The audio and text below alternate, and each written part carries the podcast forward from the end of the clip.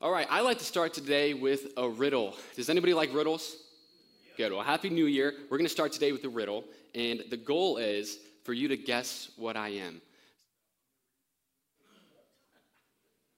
Hello? There we go. I'm going to read it to you, and then you just guess what I am, all right? I am a morning routine. I am a nightly remedy. I'm something we all should do, but we quite often forget.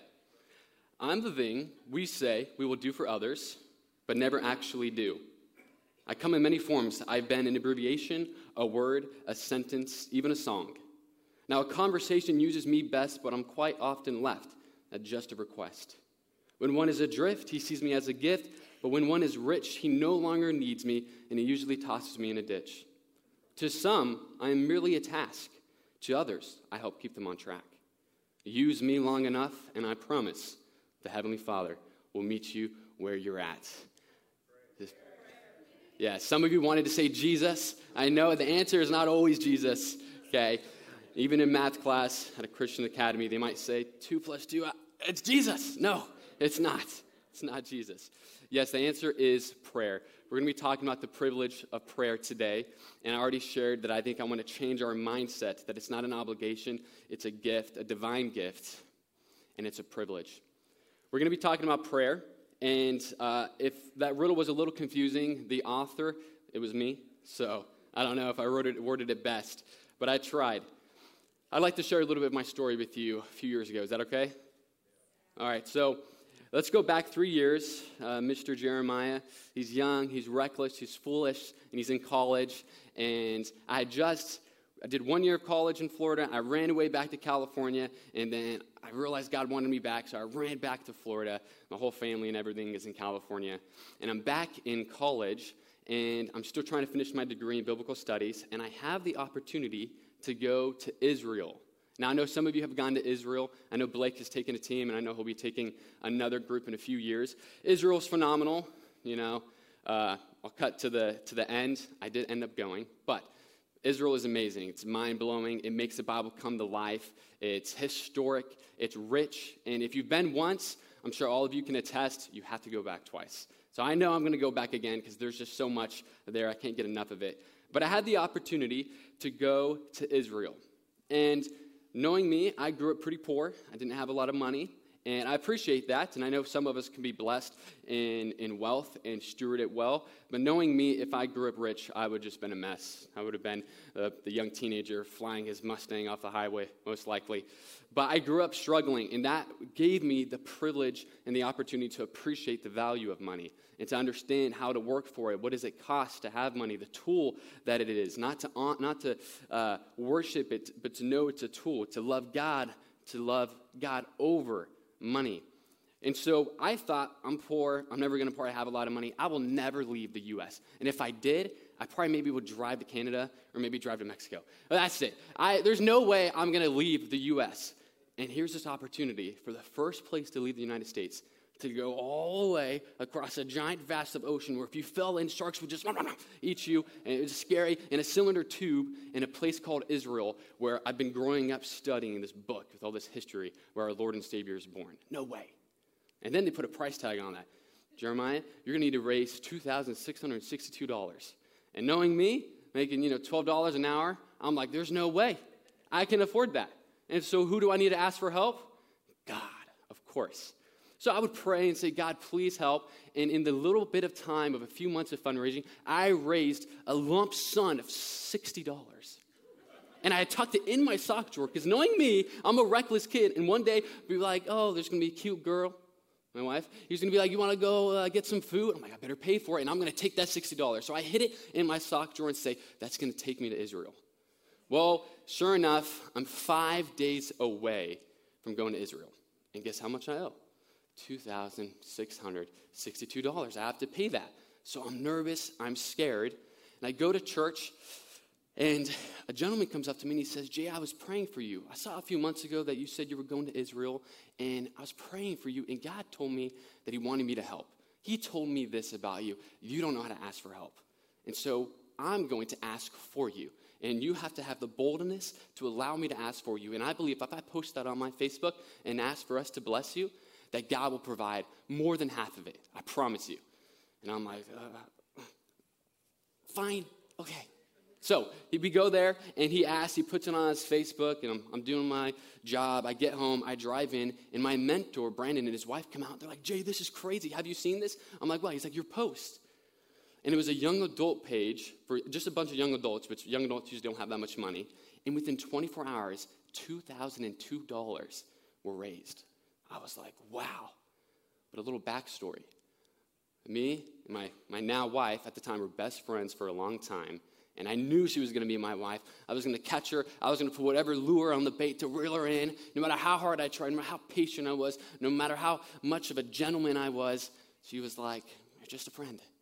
And since I was devoted to dating her, you ever have those people in church that's like, raise your hand if you're in a relationship, raise your hand if you're married, raise your hand if you're single, raise your hand if you're dating someone, but they don't know that you're dating them. I was like, I'm dating her. I used to work at my restaurant. Like, do you have a lady? I'm like, I do. Oh, well, you should bring her around. I'm like, ah, no, she doesn't know that I'm dating her, but I'm committed to her. So sure enough, it got a little awkward, and I was like, you know, Ashley, if you're not going to date me, this is just not going to be healthy. I'm going to have to cut it off. So I cut it off, but I was so mad because I felt like God told me she was going to be my wife. And I was so bitter and I was so angry. And so I had just raised $2,002, and I go to the Lord to not thank Him, but to yell at Him. Are you kidding me, God? You're going to give me money? You're not going to give me my wife, which you said she was going to be my wife. What is this, God? I'm sick of it. I hate this. It's ridiculous. And then my mentor knocks on my door. I open the door and he's like, hey, me and my wife, uh, we wanted to wait till the last minute. Here's $400. God, what are you doing? And then I'm like, oh, let me check the mail. It's a letter, $200. I'd raised $2,600. Crazy. And I'm complaining to God. But prayer is not just, oh, holy God, thank you. Sometimes God wants you to bring your burden to Him, to bring your complaint to Him, to bring your frustration to Him. Because in this moment, God answered me. And when He answered me, it wasn't the answer I was looking for. Because I felt from God's presence, go to Job 38. Oh, Job 38, whatever, God. I'm flipping the pages. And then I read this very scary verse of God speaking to a man named Job who lost 10 kids, was sick with sores. His wife says, Curse God. And his friends think it's because he's sinning when he knows he's not. He has a lot more to complain about than me. And this is what it says this is God speaking. Who is this who darkens the divine plan by words without knowledge? Now tighten the belt on your waist, Jeremiah, like a man, and I shall ask you, and you inform me. I closed the book. I was like, oh God. I fell on my knee. I'm like, he's going to drop a piano on me. I'm sorry, God. I love you. I love you. I love you. And then I just heard God say, count the money, Jay. Count the money. Wow. $2,002, $400, $200. only $60 left, God. I can afford that. Then I remembered the sock drawer. I don't think Connor's here today, but if you are here, Connor, maybe you're not, maybe you're watching online. Thank you for that 60 bucks. Okay, so I went in, I got this 60 bucks, and I was mind blown. God had given me the exact dollar amount I needed to go to Israel. So I said, God, you know what? If Ash and I don't work out, you're still God, you're still good, and I'm going to be honest. If I heard you say something and it didn't happen, then I'm going to have to be honest. I misheard you. God is not a liar. Let no man say he's a liar, but I misheard you, God. And I was like, maybe, maybe that's it. By the way, she obviously ended up dating me. She's my beautiful wife. She's the best friend. She's amazing. But at the time, I did not know. And it was even more awkward because she was going on this trip. And I was like, this is going to be weird. Um, and so, so pretty much, I have the exact dollar amounts. And just because God is so awesome, as my mentor was praying for me, he came and he said, Jay, I was praying for you, and I feel like God wanted you to read Job 38.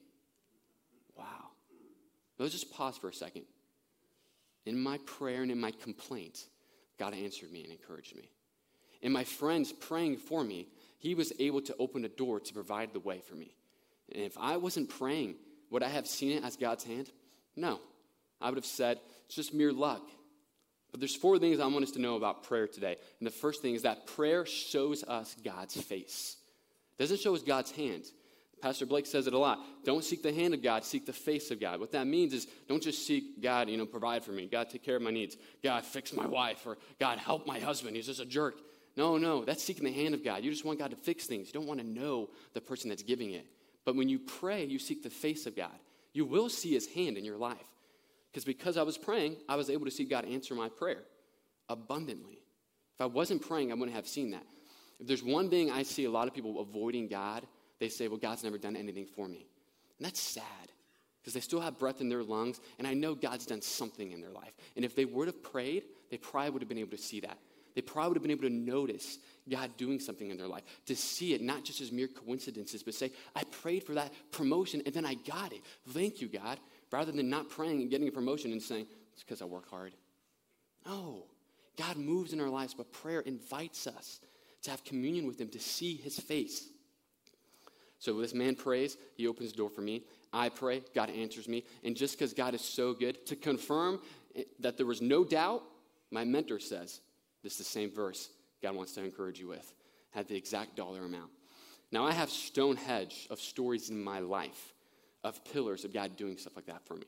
And I understand maybe you don't have that story, but I guarantee you start praying and God will answer you. And sometimes his answer is no, but you'll see his face. Now, I want us to go into Scripture. That's a little bit of my story for you to get to know me a little bit, but of course, it's important to go to Scripture. And so I want to talk about our friend, our father in the faith, Moses. Some would argue that this person in the Old Testament is the most like Jesus. He's humble, he leads the people, he delivers them from Egypt as Jesus delivers us from our own sins. The people hate him and complain him and want to kill him, right? He makes intercession for the people on the mountain, like Jesus makes intercession for us on the cross. You could say Moses is very representing of who Jesus is in the Old Testament. And so Moses is having this opportunity where he said here in Exodus 33 that now Moses used to take the tent and pitch it outside the camp, a good distance from the camp, and he called it the tents of meetings. If you don't know what the tent is, this isn't just some like little, you know, camper tent. It's a big, big tent, and it was the portable temple if you guys have ever seen images of the first temple or the second temple that Solomon built or that Ezra and Nehemiah rebuilt, okay, this was the very first where it started in the desert, a portable tent where they can move it and, you know, hike it up. You ever see a wedding under a big tent? It's like that, but on steroids. It's really cool.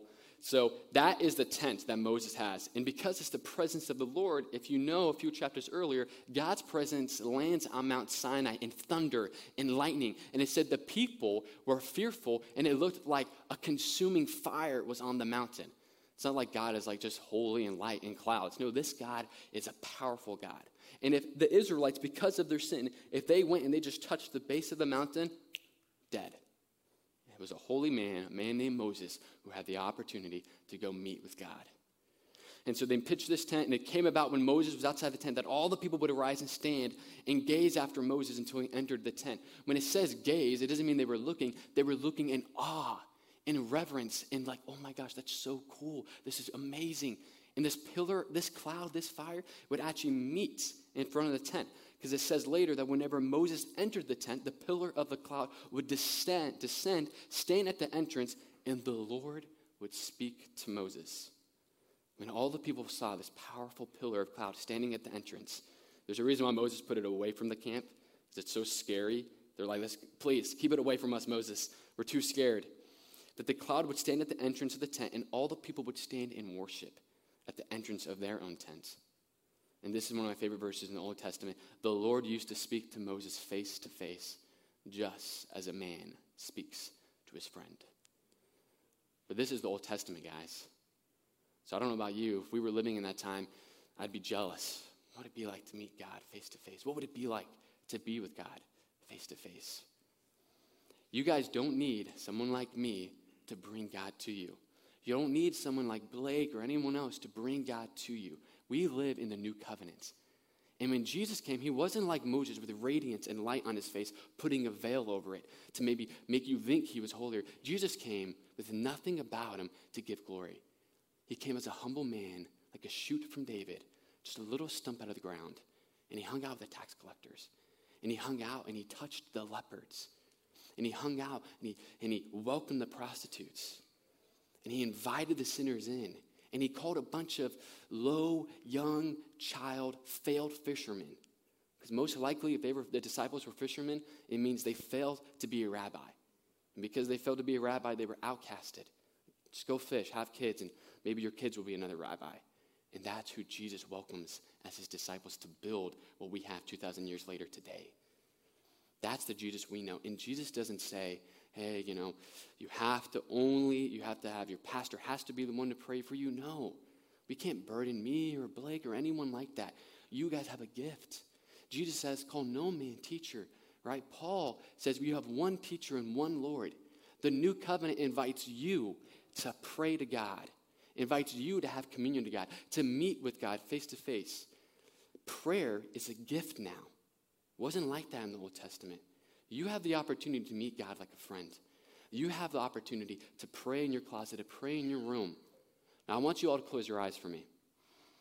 You might not know what leprosy is, but if you do, it's a, basically your skin is rotting from the inside out, and it's a terrible disease. No cure for it. Do not touch armadillos in the U.S., they might have it. But leprosy is not a good disease, it's the worst. It's disgusting, and I tell you what, if someone has bad leprosy, you would smell them before you could see them. Leprosy is no joke. Now imagine I was generous and I went and I bought $5,000 worth of the finest white as snow silk. And I began to wrap you in it. And I wrapped you in it. And I just want you to close your eyes and imagine this. If I wrapped you in it, what do you think would happen to yourself? Would you look great? No, no, no. If you open your eyes, you know that we all probably saw the same thing. You probably saw the sores and the body fluids and the blood riding through the silk. Your righteous deeds is like that on your disease of sin. Doesn't matter how holy your righteous deeds are, you and me are cursed with sin and it rots through our righteous deeds. Even our righteousness is like filthy rags. But because Jesus died for you, and he took the wrath and the vengeance of God, and he covered you with his blood, you are no longer that person with the leprosy, having to hide or perform good works. That's part of having faith in the freedom to do good works. But because we live in the new covenant, you can approach God and He will heal you of your leprosy. You can approach and confess your sins, and He is just to forgive you because He already took care of it. You're just asking for it, you're just receiving the gift He's already given. And I believe prayer is that gift. And another reason why people don't pray is because they're shameful or they're fearful or they don't feel worthy enough. That is a lie. If God did all that so you can enter anytime, you don't need a tabernacle, you don't need a tent, you don't need to cover yourself with the blood, you've already received the blood, then He wants you to come to Him in sin. He wants you to go, I'm just a broken mess. And He's like, I know, I got you. Now get up and try again. Ah, I'm a mess, I know. He should be our safety to find him to receive him prayer is a gift and if you don't believe that then believe revelation 3.20 where it says jesus says behold i stand at the door and knock if anyone hears my voice and opens the door, I will come into him and I will dine with him, and he with me. That's the promise of Christ. Moses got to meet with God face to face. Jesus says, I'm going to come and dine with you. I'll come in and I'll welcome you with my spirit. And my spirit will let you walk out righteousness. And by my spirit, you'll walk out freedom. And by my spirit, you'll taste joy and freedom. Prayer is a gift. Now, the last story I want to talk about is Joshua, the person that proceeds. Basically, Joshua is uh, Moses' little protege. Okay? Uh, if you don't know this, Joshua's first name was actually Hosea. Um, Hosea means salvation. Okay?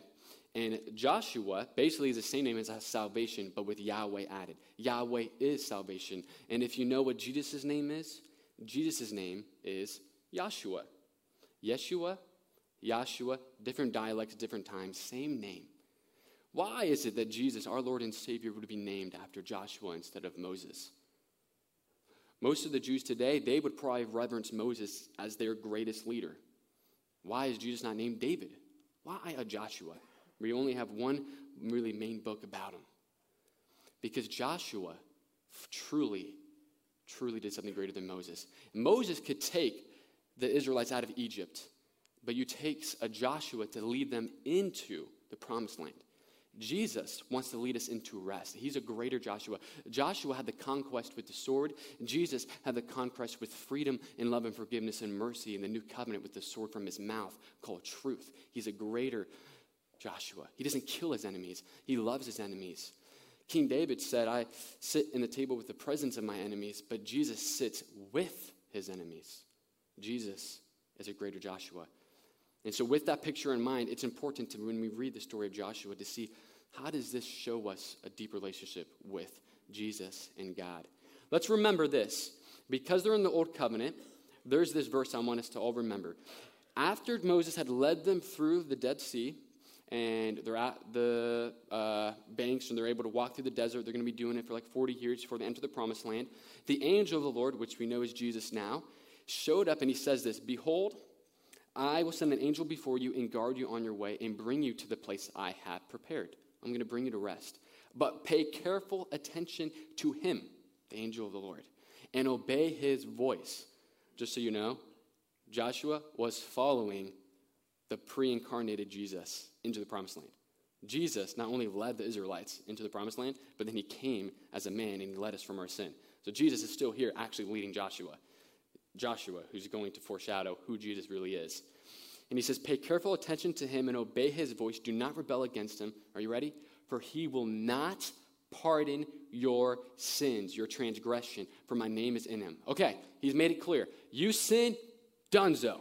No forgiveness. I ain't pardoning your sins while you're in the desert. Okay? Follow me. Pay careful attention. If not, I'm done. I'm not going to dwell with you. And actually says right after that that he will be an enemy to their enemies but if they sin, right, he will not side with them, he won't protect them. So keep that in mind. We fast forward many books later to Joshua, and we read this Joshua is approaching Jericho. Anybody know Jericho? We know it's a fortified city and a wall, but Jericho got its richness and its sin and its filth from the river that flowed north from Babylon. If you know Babylon in the Bible, if you ever hear some Christian go, don't live in the world, but live in Jesus, it says the Babylon was like the world to the Jews and the Israelites. When you said Babylon, it was an archetype. Although it was a real place, Babylon is not a place you want to mess with. It's full of sin, filth, child sacrifice, rape, murder. It's nasty, it's terrible, and God needs to deal with that sin. And so the Israelites show up to Jericho, and Jericho is basically holding daddy's hands with Babylon. So Jericho is partaking of the same sins. And this is what God tells the Israelites, rightly so. He says, um, in Joshua 6 18, keep yourselves from the things devoted to destruction, lest when you devoted them, you take any of the devoted things and make a camp in Israel, a thing for destruction, and bring trouble upon it. Now, I want you to look at that word trouble. In the Hebrew, that word is akan. Do not bring akan upon it. That is the Hebrew word for trouble. If you know the story of Joshua, we're going to be introduced to somebody named Achan, Akan. It's foreshadowing of what's about to play out. He said that if you take any of the gold or anything out of that place of Jericho that's built for destruction, then you have partaken of Babylon. And how can a holy God have wrath against Jericho? And if Israel does the same sin, go, I'm just going to forget about it. No, he has to deal with it. And he says he's not going to pardon their sins if they mess up. So he warns them don't do it. Don't bring a con upon yourselves. Well, let's see what happens about a chapter later. But the sons of Israel, after they took over Jericho, acted unfaithfully regarding the things designated for destruction. For Achan, Achan, the son of Carmi, the son of Zabdi, the son of Zerah, and from the tribe of Judah, took some of the designated things. And therefore the anger of the Lord burned against the sons of Israel. Most of us read that passage and we're going to think to ourselves, oh, this must mean that if one person sins, the whole body's affected. Do your sins have consequences? Yes. But that is not maybe the correct takeaway out of this. This is actually about how God dwells with an unfaithful people. When they're doing it right and their sins are covered, He stays with them. And when they sin, He's a holy God. He has to judge sin in the, the, the transgression. And so He removes Himself. So, in order to stay in communion with God in the Old Covenant, you have to do everything that the covenant says. That's how it works. This is going to show the weakness of the old covenant. This is going to show why God knew he had to bring a new covenant. Let's see what happens. This happens, they take it, they destroy Jericho, they won, hippie, yippee, hooray, you know, they're happy, and they go into battle not long later against a place called Ai. It's way smaller, way weaker than Jericho. And so the people say, just send out a few soldiers, we'll take care of them. And they get slaughtered and they retreat. Joshua goes to God and he's like, What the heck? I just defeated the Greeks and I can't defeat a farm town? Well, what is this? God says, Well, what did I say? Somebody sinned, and it has to be dealt with, or I'm going to leave you. I cannot dwell with the holy people. You're meant to be set apart, and if you become the world, then I have to do it again. I have to restart. It can't be you if you want to be, you can't be Babylon and you can't be Israel. You can't be set apart from the world and you can't be a Christian. It's the same truth today. And so Joshua's like, you know, takes his sword, he leads the conquest. He said, finds this man, and he goes and he says to Achan, by the way, the name Achan, it's a little bit different from the word Achor, which is sin, mean, which means to bring trouble. So Achan means he that bringeth trouble. That'd be a terrible name. I'd hate to be called Achan. And so he goes to Achan and he says, My son. So now you know that there is an intimate relationship with the people of Israel. They don't hate Achan. But they're like, hey, my son, tell me what you've done. Tell me if you've sinned against the Lord. And let's see Achan's response. Let's see if Achan acts like a good Christian. He says, Truly, I have sinned against God. And this is what I've done. I've stolen, spoiled, beautiful clock, 200 shekels, a bar of gold weighing 50 shekels, and I coveted them, and I took them. And you can see they're hidden in the earth under my tent. Sounds like a repentance to me. He says, I've sinned against God. Joshua, leader of the Israelites, I, have screwed up. I've messed up, and I'm going to tell you exactly what I've done. How many of you repent, but you don't say exactly what you've done? And hey, I'm sorry I did this, but you're not really detailed about it. He's detailed. He's like, this is exactly what I've done. Well, surely this is God. He's going to forgive him, right? This is the old covenant. He doesn't pardon sin. And so, what did they do? They stoned him and his family. Well, they say, why did you stone the family? Well, if he hid the stuff under his family's tent, then you would have known that his family would have been very aware that he was hiding it. And so they partook of the same sin. So God commands Joshua, and they stone the family, they kill the family, and they erect a large heap of stones that stands to this day, and the Lord turned his fierceness and anger away. And the name of that place is called the Valley of Achor, the Valley of Trouble. They call that the Valley of Trouble. I don't know about you, but when I read that, it scares me. How in the heck can you and me have communion with God? Because if I was walking and saw a lot of gold, I might want to take a coin and put it in my pocket. It's really not that big of a deal, right?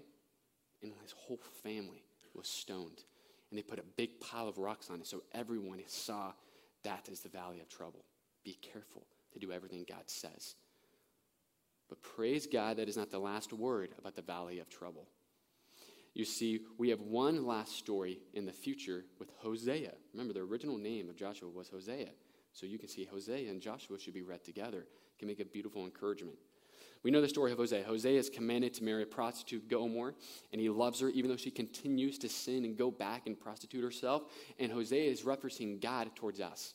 That even when we love God, we go and we sin again and again. And so listen to this. This is what God's promises to Gomer, but it's actually to his people, you and me. And let's read what it says. Therefore, behold, I will allure her and bring her into the wilderness and speak tenderly to her. And there I will give her vineyards. Are you ready? And make the valley of Achor a door of hope. The valley of trouble, I'll make a door of hope. And I will bring a new covenant that day from the beasts of the fields and the birds of the heavens and the creepy things of the ground. Are you ready? I will abolish the bow I'm going to destroy the weapons that kill humans. I'm going to take away the sword. I will remove war from the land, and I will make you, my holy people, lie down in safety. This is a promise for a future rest. From our trouble, our valley of trouble, God promises rest. We know that's going to come when our Lord returns, but it's happening now. It continues to happen from generation to generation. Us as Christians, as we enter into prayer, we are bringing God's kingdom. You're like a little Wi Fi hotspot, bringing heaven down, okay? Some of you might be like, one bar of like LTE, you know, and you know Metro or whatever. Okay, some of you might be like 4G. Okay, and I don't think any of us can make it to 5G. But when we pray, we enter into that little Wi-Fi hotspot of heaven's presence of God, and we bring His kingdom now, and we can enter rest in suffering. We can enter rest in brokenness. And when you sin, praise God. When you look at your heap of stones, you say, God, thank you that you've made this hope because that testimony, you've taken care of that. You're not going to stone me. So guess what? This is what I've done, everybody. I was a sinner, I was an alcoholic, I was a drug addict, I was addicted to porn, I was all these things, and now I am freed. So let me share that gospel with you so you can be freed. The valley of our trouble can be a door of hope if we take on the yoke in the new covenant of Jesus. Prayer, for my third point, is an open door. And that's most of my main points for you, But the last thing I want to answer, because there's one last point I want to make, is a simple question then. We know these things, why don't we pray? Why not? I was reading a poll, and I'm paraphrasing. I didn't write it down. I probably should have, but it says that out of the 100% of people in America that do pray, that majority of them pray once every other week, and 30 to 40% pray like once a month. It was only like 20 something percent, 24% that actually prayed weekly. And then it was, I think, maybe, I don't know, 10, something like that, that prayed daily. It's pretty sad, don't you think? I don't know about you, but there's a lot we can pray for in our country. There's a lot we can pray for in our own families. And the brokenness we bring, there's a lot we can pray for. As a matter of fact, Jesus says when he enters the temple that my house, when we gather, should be a house, a people of prayer. And if you enter into this church and you fold your arms during worship and you might write down a note or listen to a nice TED talk from Blake or me or someone else, but you didn't even pray when you designated one time in your week to come together, that's sad. And I believe, everyone says new year and new me, but I was encouraged last night from a good friend. It's not new year, new me. It's new year, same God. And the same God invites you into his presence. And he invites you to pray. And so I want us to talk about something. John Bunyan says that prayer causes one to cease from sinning. Struggle with sin, pray. But sin causes one to cease from praying. If you're living in sin, let me guess, you don't like praying. But if you pray and you have walked away from sins, let me guess, you prayed a lot and God freed you. I want us to read a statistic that was done. Um, before that, I want us to know this that Romans 12 says this that we are to be transformed by the renewing of our mind, that we may prove what the will of God is. Some of you don't pray because you don't know what the will of God is. I don't know, I don't know. Well, if you read the word, you can pray. And I guarantee you, if somebody's reading the word, they're praying as they read. Because when I read the word with my wife, we are like, wow, that's cool. What does that mean? And it encourages me to pray. So reading and praying are tied together. So I want us to talk about how reading the word can change our mind. It can change our prayer life. You don't know what God's will is for you or how to pray for the will? Read the word. So uh, there was a study for Center for Bible Engagement, and they pulled 40,000 people from ages 8 to 80, and they wanted to talk about the effects of reading Scripture. And, and I'm going to tie this into prayer because I truly believe these people that are reading Scripture as this, I guarantee you they're praying. And if they're not praying that much, if you add prayer into this, then I guarantee you you'll see a greater results. They said this that a person in Scripture, time with the Lord once a week, negligible effect. That's it. That might be today for most of us, right? The second thing is in Scripture twice a week, negligible. Sometimes I'm like a, I'm like a two timer, maybe three timer. Me, yeah, I really, I'm busy. I get distracted. So maybe I read once during the week or one night or one morning.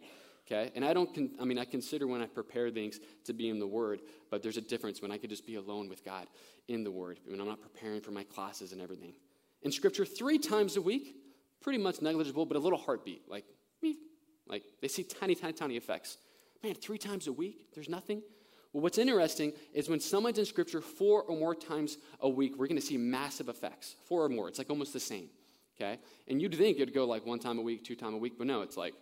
But when it's a habit, four times a week, we see this jump on the charts, and they they notice this. Okay, people that are in Scripture four or more times a week, loneliness drops forty percent. Feeling lonely? Loneliness drops 40%. Anger, when you're reading scripture four times a week, dealing with anger towards your family or at work, drops 32%. Bitterness in relationships, whether it's your wife, whether it's your kids, family, or workplace, whatever it is, it drops 40%. Struggling in your marriage, you're bitter, you feel trapped. 15 years later, you guys are bored of each other. Praying with your wife four more times a week, reading scripture four more times a week, I guarantee you, God will rot away that bitterness. He'll remove it. Alcohol drops 57%. Feeling spiritually stagnant. When I talk to people, a lot of times, even myself and my friends, one thing I hear consistent amongst the board is, man, I'm just feeling spiritually stagnant. I, don't know. Like, I believe in God and I'll pray, but whatever. How much are you reading? Are you in the Word? Are you praying? Because those who read four times a week, or in time with God four or more times, feeling spiritually stagnant drops 60%. You want to feel like you're walking out this faith, the real deal? 60%. When you're just in the Word four times, you got three off days. That's a good job. Ready? Viewing pornography dropped 61%. That's massive. The new drug today ravages relationships in, in people more than you would know, and that drops 61% by the power of God. I guarantee you, these people aren't reading to, to stop these things. They're just reading. They're just like, I love you, God. And their mind isn't on being angry. Their mind isn't dwelling on bitterness. It's dwelling on the work of God. And these things are just removing, falling off, and shackles are breaking just by renewing your mind. Now, on the positive side, this is what I'm really excited to share with you today. And I believe if we, oh my gosh, if we could get a hold of this, of course, this building, but every single church in this town, every building, okay, the C church, capital C, what we're doing, it's going to be massive.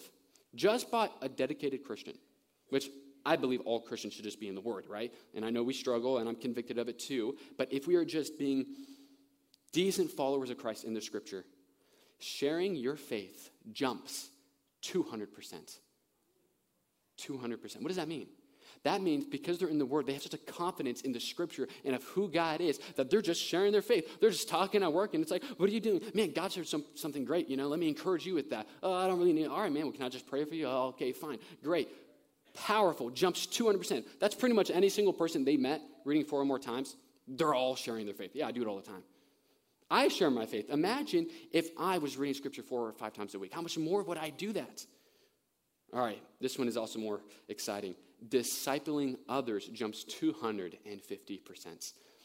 If I were to just ask, raise your hand if you feel like you don't really have someone that's pouring into you. Raise your hand if you're not really pouring into someone. Every church has an issue with that. Oh, we got to create small groups. We got to we got to do this.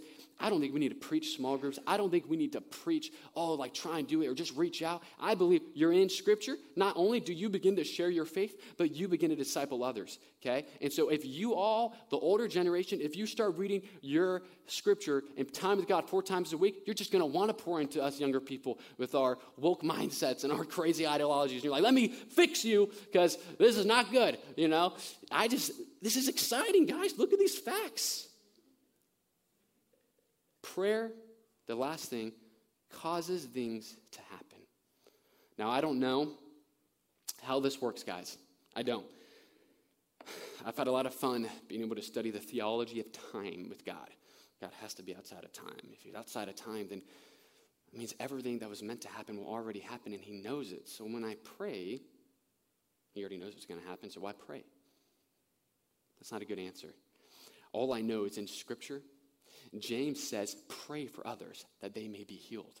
Now, James is the only New Testament book that is like a Proverbs. It's not a guarantee, okay? You read the Proverbs, honor your mother and father, you have a long life. What about my eight friends in high school that died in car accidents? Some of them are great kids, two full ride scholarships. We know that even when we follow God's will, the world is broken. There's a paradox with sin. And even if we do God's way, it doesn't work. All the disciples, right? They were definitely honoring, they were young, and they all died gruesome deaths. It doesn't always work, but James says, pray, and the sick will be healed. Anoint oil, and they'll be freed. He says, just do it. So when you pray for sickness and you're like, well, God didn't do it last time, that's not the answer. My whole idea of prayer has changed because what he says is somehow in God's sovereign will, he has made it possible to say, yeah, I could do whatever I want. I'm God. I don't need you, but I've chosen you and I want you, and I'm going to give you a gift. You pray to me, and I might do it. I'm going to actually give you the chance that if you pray to me, I am just to forgive. No matter what, no matter what sin you in, you're in, it does say that when you pray, he is just to forgive. When you come to the Lord and confess your sins, he's like, I'm going to do it no matter what. The most quoted verse in the Old Testament, Deuteronomy 32, is that the Lord is slow to anger, merciful, and abounding in steadfast love. In Jeremiah, uh, God tells Jeremiah, Don't tell the people to pray for forgiveness so that I can pour out my wrath on them. What? God's saying that my forgiveness over proceeds my wrath. My kindness is greater than my vengeance. So if you pray to me and I'm like, you are so sinful, and, uh, and you pray to me, oh, I just love you. Here you go. I'll forgive you. His loveness and his, sorry, that's not a word, his love and his grace is abundant over his wrath. That's what Jesus is. His freedom comes from the sword of his mouth to give you life. So come to him and confess your sins in prayer. And if you're sick, let's pray. It might not happen this time, but it might happen next time. Just do it. You don't know. It's not like, well, he didn't do it last time. It must not be in his sovereign will. No, just keep doing it, and it's going to happen. And if it doesn't happen, well, then you tried. but I've seen miracles happen. I prayed for a lady in a wheelchair and she ran across the room. I prayed for a lady's cousin who had stage three cancer and was going in for a checkup, and that Monday, call it coincidence, but it was all gone. I've seen God work, and maybe you have too. But I've also prayed. Things haven't happened. Me and my wife have dealt with health issues. God hasn't healed. But we also had other health issues when we were in Israel that God healed. All I know is I'm going to pray. I'm going to keep praying. New year, same God. I hope these four things prayer causes things to happen, prayer is a gift, prayer is an open door, and when you pray, you'll see the face of God. And so, Cody, if you want to come up, um, I understand. I don't know. It's probably a little late. So, sorry for preaching. At least I'm not as long as the Avatar movie, but three hours. I actually liked it. I thought it was good. But I, I just want to encourage us as a church. It says the Lord's house is a house of prayer. And I know that if Jesus, we want to have Jesus enter this room, then let's just listen to his words. And let's make this today, first day of 2023, a place of prayer.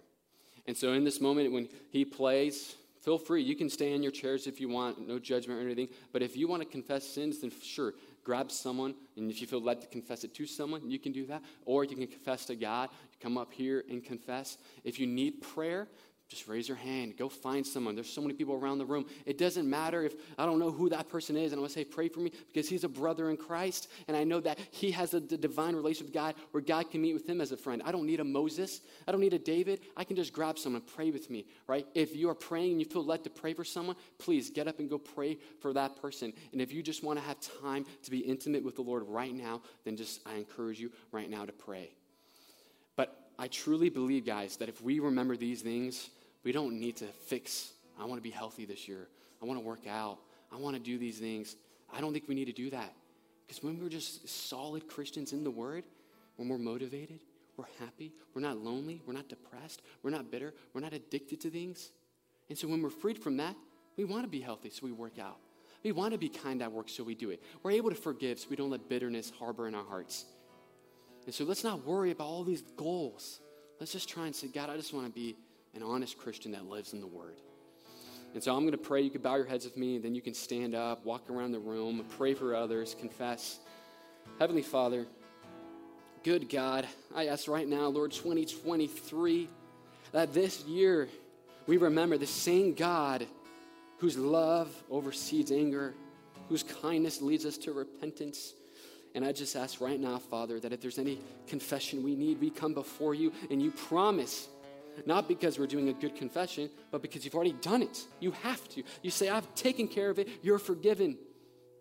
And I pray that if you need to pray for someone, we're not scared, but we walk out in our sharing our faith and we disciple someone else in this room and we pray over them a blessing. We pray over them healing. And if we're sick, we say, please pray for me. God, maybe today's the day it happens.